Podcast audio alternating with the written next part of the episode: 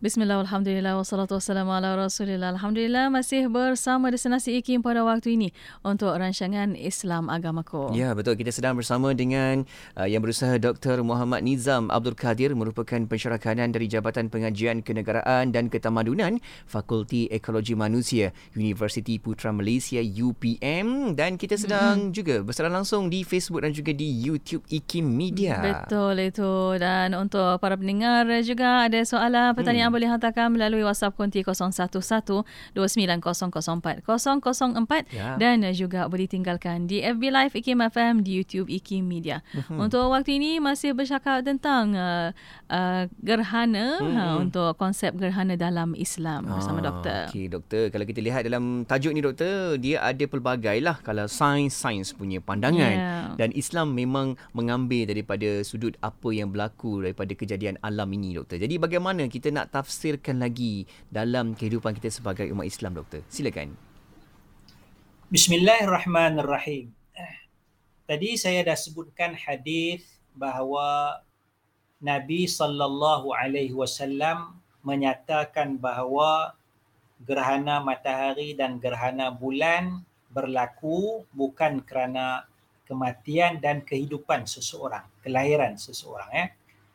Sebab apa Nabi menyatakan demikian? Kerana ada kepercayaan dalam masyarakat Arab jahiliyah.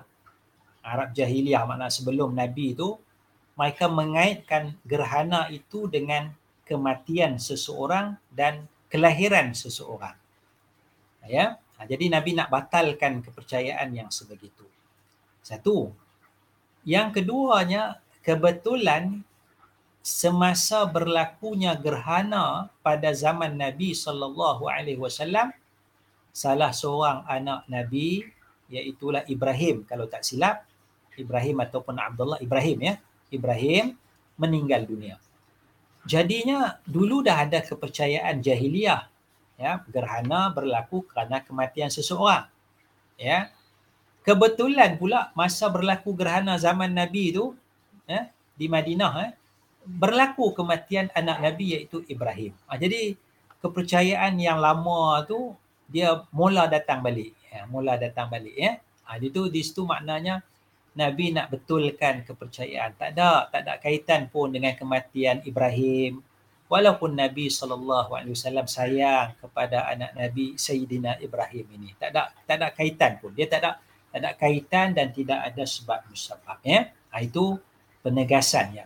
Maknanya dalam agama kita ini kita perlu waras, kita perlu uh, apa bijak mengaitkan sesuatu itu dengan faktor sebab musabab. Ya, ha, barulah boleh diterima pada akal dan boleh diterima pada syarak ya. Saya bagi contohlah ya. Kita bagi contoh. Kalau kita kata uh, kita bersembang dengan kawan bersembang dengan kawan. Ya.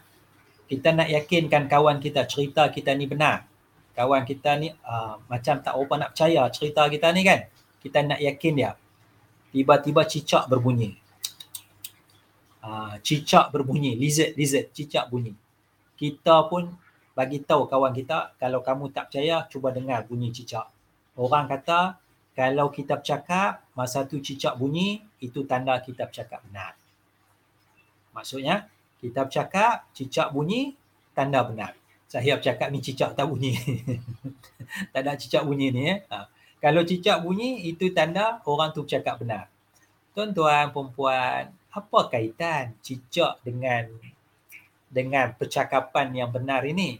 Ya. Cicak pun tak faham bahasa kita. Satu, cicak tak faham bahasa kita. Yang kedua, kita pun tak faham bahasa cicak. Dia bunyi kita tak faham bahasa cicak ni. Dia nak bagi dia nak bagi tahu kamu, kamu ni cakap bohong kan cakap benar. Wallahu alam kita tak faham bahasa cicak ya dan cicak pun tak faham bahasa kita. Jadi macam mana cicak nak membenarkan?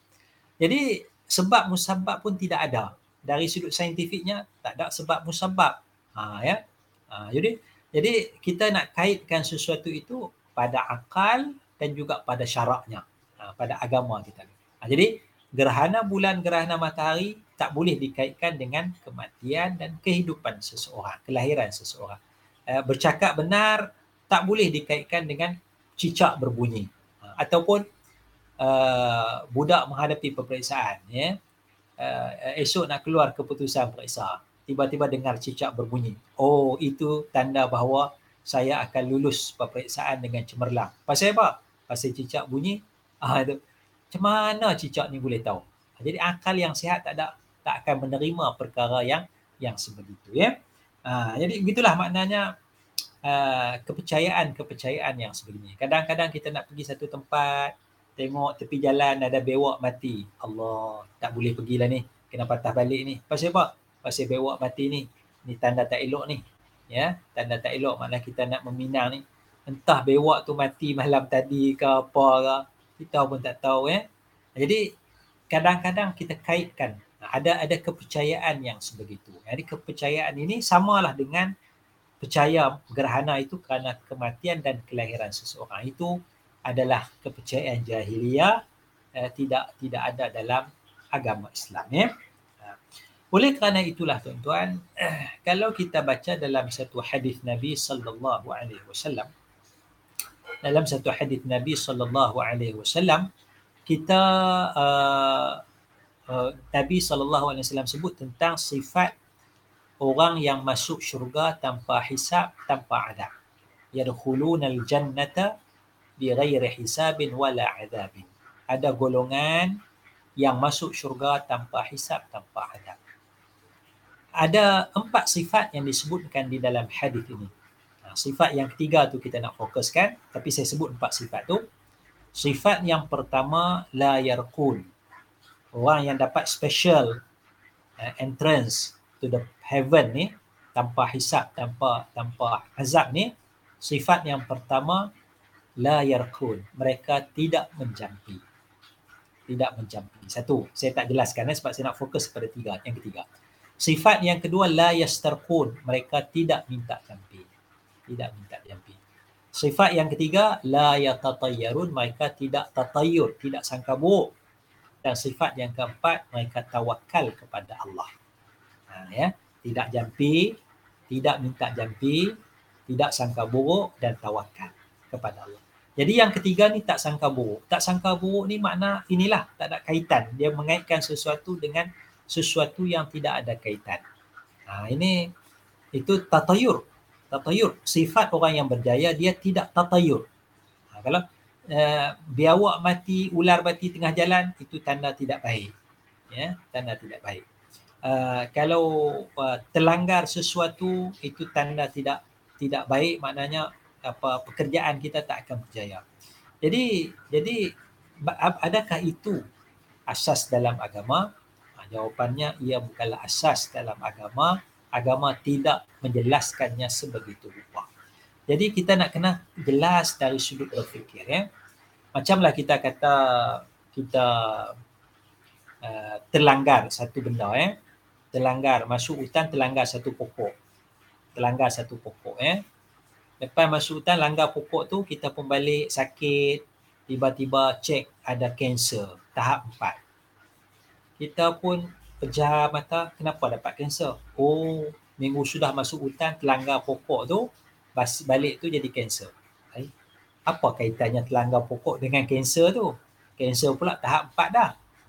Jadi macam mana kita nak kaitkan eh? Kalau ada kuman ke itu munasabah jugalah. Ini tak ada terlanggar pokok sikit je ya?